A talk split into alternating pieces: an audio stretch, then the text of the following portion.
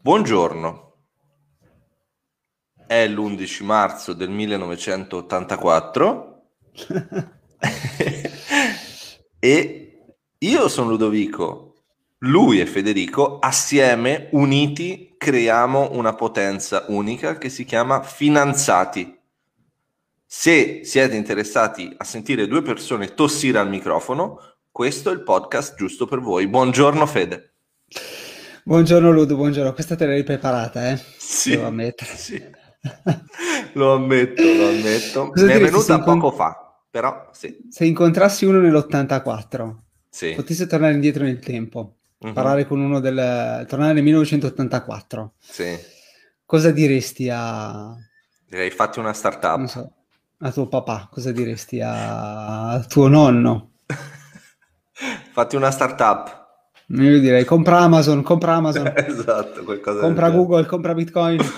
esatto. Compra, compra. Esatto. Allora, stimolo Fede, titolo più ambiguo non c'era, ottimo, è quello giusto per noi, vai. Bene, visto che non, abbiamo, non ne abbiamo ancora parlato di questo esatto. stimolo. Io copio i podcast a te e tu a me, mi sembra, no?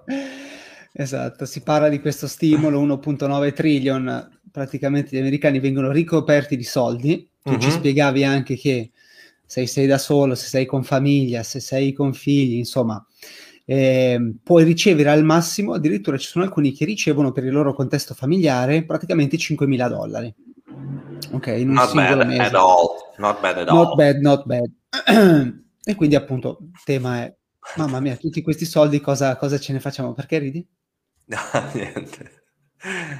Te lo dico dopo in privato. Ok. E... Ehm, facciamo un esempio. Leggevo questo esempio del... Tu hai mai giocato al Monopoli? Io sono un campione mondiale. Ah sì? Sì. Forse ehm, pensando al Monopoli si capisce meglio quello che succede, quello che succederà al prezzo delle cose, quello che già sta succedendo, perché sai che i mercati anticipano un po' Uh-huh. Eh, I mercati anticipano quello che succederà, no? Perché gli investitori agiscono anticipando, provando a anticipare quello che sarà il futuro, no?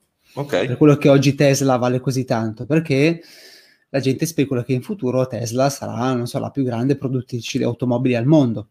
Uh-huh. Su Marte. E, su Marte, esattamente. Su Marte. Quindi che cosa succede? Nel Monopoli, no? Tu hai un, un numero limitato di asset, un numero limitato di proprietà no? Sì, Perché ci sono solo, supponi, 20, quanti sono? 20, 25, tu che sei il campione dovresti saperlo. Quanti sono i, i terreni al Monopoli? 23. 23, perfetto. Quello che succede se tu hai i giocatori no, che giocano e ognuno ha a disposizione mille, eh, mille dollari del Monopoli, i prezzi avranno una cer- i, le, le, proprietà, le proprietà avranno un certo prezzo. Se tu nel momento 1 raddoppi i soldi dei giocatori, per cui tu invece che dare eh, 500 ciascuno, gli dai 1000 ciascuno, l'effetto che hai necessariamente è quello di vedere i prezzi delle proprietà raddoppiare. Questo perché quando ci saranno delle aste, ci saranno delle offerte, c'è più liquidità a disposizione, il numero degli asset è lo stesso, pertanto ci saranno più soldi per offrire per lo stesso numero di proprietà. Mi segui? Ti seguo. Quindi se tu hai un numero maggiore di denaro che insegue un quantitativo uguale di beni e servizi, mm-hmm. hai necessariamente un, un, aggiustamento dei prezzi che può avvenire nel, nel medio e lungo periodo. Tu continui a ridere. Cosa che Ma c'è? perché mi, no, mi piace questa cosa del Monopoli. Bello, bravo, complimenti. Dovresti Beh. fare un podcast. E quindi questo, questo, è quello che succede, quindi non, non, stupiamoci, quindi tanta liquidità, di per sé il, il denaro non, non, crea ricchezza, ma è solo rappresentativo del valore di asset. Okay? Sì. E il valore quindi, relativo, tra l'altro, diciamolo. Più denaro, asset uguali, eh, gli asset varranno di più. Mm? Mm-hmm. Ok. Quindi la ricchezza è possedere asset, non possedere denaro, questo è importante. Molto importante. Da comprendere. Ok, quindi questo 1.9 trillion, quindi una montagna di, di soldi che arriva sul, nell'economia, uh-huh. e poi come commentavamo non sono denari che vengono messi nelle riserve delle banche centrali e non vengono utilizzati, sono soldi che sono fatti apposta per stimolare i consumi, Pertanto per il cosiddetto moltiplicatore, no? Cosiddetto mail check, per okay. cui l'assegno, l'assegno nella posta. Okay. Mm. Andiamo a vedere un po' quindi quali sono i mm, possibili effetti che già si stanno vedendo, vediamo un po'. No, comunque io ho detto moltiplicatore, non mail check, eh, che è una figura della macroeconomia. Ah, volevi dire una parola a caso per sembrare intelligente, va bene? No, se, se tu, se io ti do 1000 euro da spendere, io sì? da un punto di vista macroeconomico non ho creato solo 1000 euro in più, ma tu quei 1000 euro che vai a spendere vanno poi a moltiplicare l'effetto, perché li andrai, allora, andrai al salumiere, il salumiere farà più ordine di salame, il salame più ordine di terra, più, capito? Cioè, sì, sì, un bel ordine di terra. Esatto. Guarda che vale, vale il nuovo asset. Vale, vale. Però sì, allora. sì, capisco, il punto è, ha senso. E anche mh, quando tu hai un deposito in banca, no? l'effetto della moltiplicazione dei depositi in banca, se tu hai 1000 euro, vai a depositarli in banca, poi la banca cosa fa? Quei 1000 euro li presta a Giulio. Exactly. Exactly. Giulio li riceve e li va a depositare in banca. La banca poi li presta a Francesco, che li riceve e va a depositare in banca, che li presta a Luigi. Quindi anche lì c'è un effetto moltiplicatore Molto. con il concetto di eh, fractional reserve che guardiamo l'altra volta. Comunque questo grafico, per chi ci ascolta, è il grafico dell'S&P, ok? Mm-hmm. Quindi se la gente, se, se, si dice in giro, ma io non vedo i prezzi che salgono, non vedo le, le, il valore degli asset che salgono, ecco, questo è la fotografia del mercato azionario. Praticamente siamo ben oltre, ma mh, mm, per dare qualche punto percentuale, siamo addirittura il 15% più in alto rispetto al massimo raggiunto pre-pandemia. Ok? Ok. Quindi, e rispetto al fondo che abbiamo raggiunto con il crollo di marzo, wow, abbiamo fatto un più 70% sono numeri importanti da fare in un anno. Eh certo. Cioè siamo, siamo 15% in più rispetto a pre-pandemia. È veramente mm-hmm. impressionante quando evidentemente l'economia ne ha risentito negativamente. Quindi l'S&P, Bitcoin, mm-hmm. Bitcoin vabbè vola via, eh, questo ne abbiamo già commentato diverse volte, ma eh, probabilmente le percentuali di Bitcoin fanno ancora più paura. Da marzo scorso Uh, da marzo scorso Bitcoin è più 1351%. Madonna mia. E poi, vabbè, ho preso qualche articolo in giro, vabbè, questo è di Al Jazeera, però praticamente... Dici che non è affidabile. Eh, no, no, non è vero, non è vero, è affidabilissimo. però ci sono tanti okay. articoli che parlano del property boom, per cui i prezzi delle case negli Stati Uniti stanno crescendo tantissimo in particolare del 14.5% nel, nell'ultimo trimestre del 2020, per cui eh, i soldi si riversano anche lì, per cui la gente sta iniziando a capire che mh, mm, di questa liquidità, attenzione, per, non me ne faccio molto, conviene subito che la investa in degli asset, no? E quindi Poi siete prezzi esattamente come il Monopoli.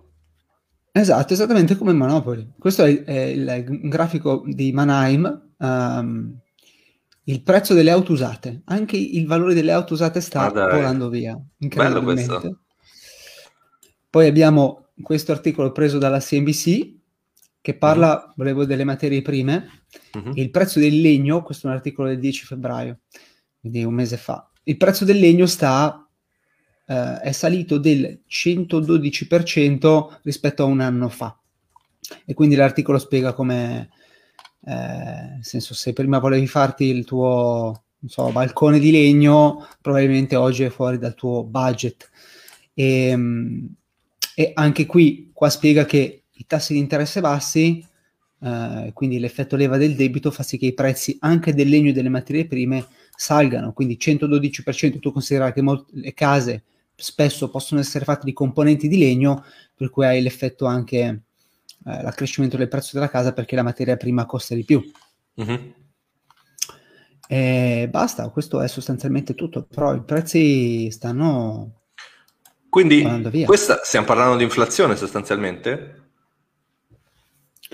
Eh, boh, come la definiamo? O è un po' diverso? È un po' diverso forse dall'inflazione, no? Perché l'inflazione è il Consumer Price Index, giusto? Cioè quanto aumentano i prezzi dei beni di prima necessità, del cosiddetto carrello della spesa. Invece forse qui siamo in una fase pre, cioè stiamo parlando degli asset che non vanno nel carrello della spesa e quindi stiamo parlando di un'inflazione finanziaria, no? Come avevamo detto varie volte. Sì, sì, sì, sì, sì. E quindi non so se si arriverà mai, perché mh, mm, se tu consulti i dati, uh-huh. dicono che sempre l'inflazione è bassa, no? l'inflazione, l'inflazione dei prezzi al consumo, sì, no? Sì, sì, lo è. Dicono sempre, ma no, l'inflazione, cioè siamo al 2%, l'1%. Sì. Quando invece magari hai il prezzo del prezzo degli asset finanziari che sale del non so, 100%, 70% annuo. Eh, credo che si arriverà, no? Pu- può essere che ci si arrivi? Ci sarà una fiammata inflattiva? Ma no, probabilmente no, probabilmente no, e viene citato spesso in ambito accademico l'esempio del Giappone. Ah, cioè sì, certo. che nonostante applichi appunto ondate di quantitative easing, eh, non vedi mai il, il, prezzo dei beni di consumo aumentare in modo vertiginoso, perché di fatto va contestualizzato l'aumento di liquidità con tutte quelle che sono le variabili di uno Stato, quindi le esportazioni, i consumi, la spesa pubblica e quindi, e quindi così, non è detto Abbiamo che ci fatto siano... forse un podcast sul Giappone, però per esempio forse l'azionario sì. giapponese è KO da anni, il Nikkei. Il mitico Nikkei. Nikkei. Eh, dovremmo approfondire questa cosa del Giappone. Bene, bene, bene. No, in realtà no, no, mi sembra che sia ai massimi, mi sembra che sia ai massimi anche il Nikkei. Così guarda. Ah, ai massimi anche il Nikkei. Eh, forse non i massimi del... Ti ricordi che c'è stato forse in Giappone? Ah no, in Giappone c'è stata una bolla spaventosa negli anni, negli anni 90. Wow, negli anni 89, nell'89. È il mondo e... Sony me lo ricordo bene. Sì, e non ci siamo ancora, non siamo ancora tornati a quei livelli lì, però sta salendo tantissimo. Vedi? Però il picco storico è stato raggiunto nel, nell'89. Ho capito. Fede, grazie. Uh, mi sento arricchito e penso di avere più forze per affrontare la giornata. Sono felice. Ed è solo merito tuo. Ciao Ludo. Ciao Fede, buona giornata.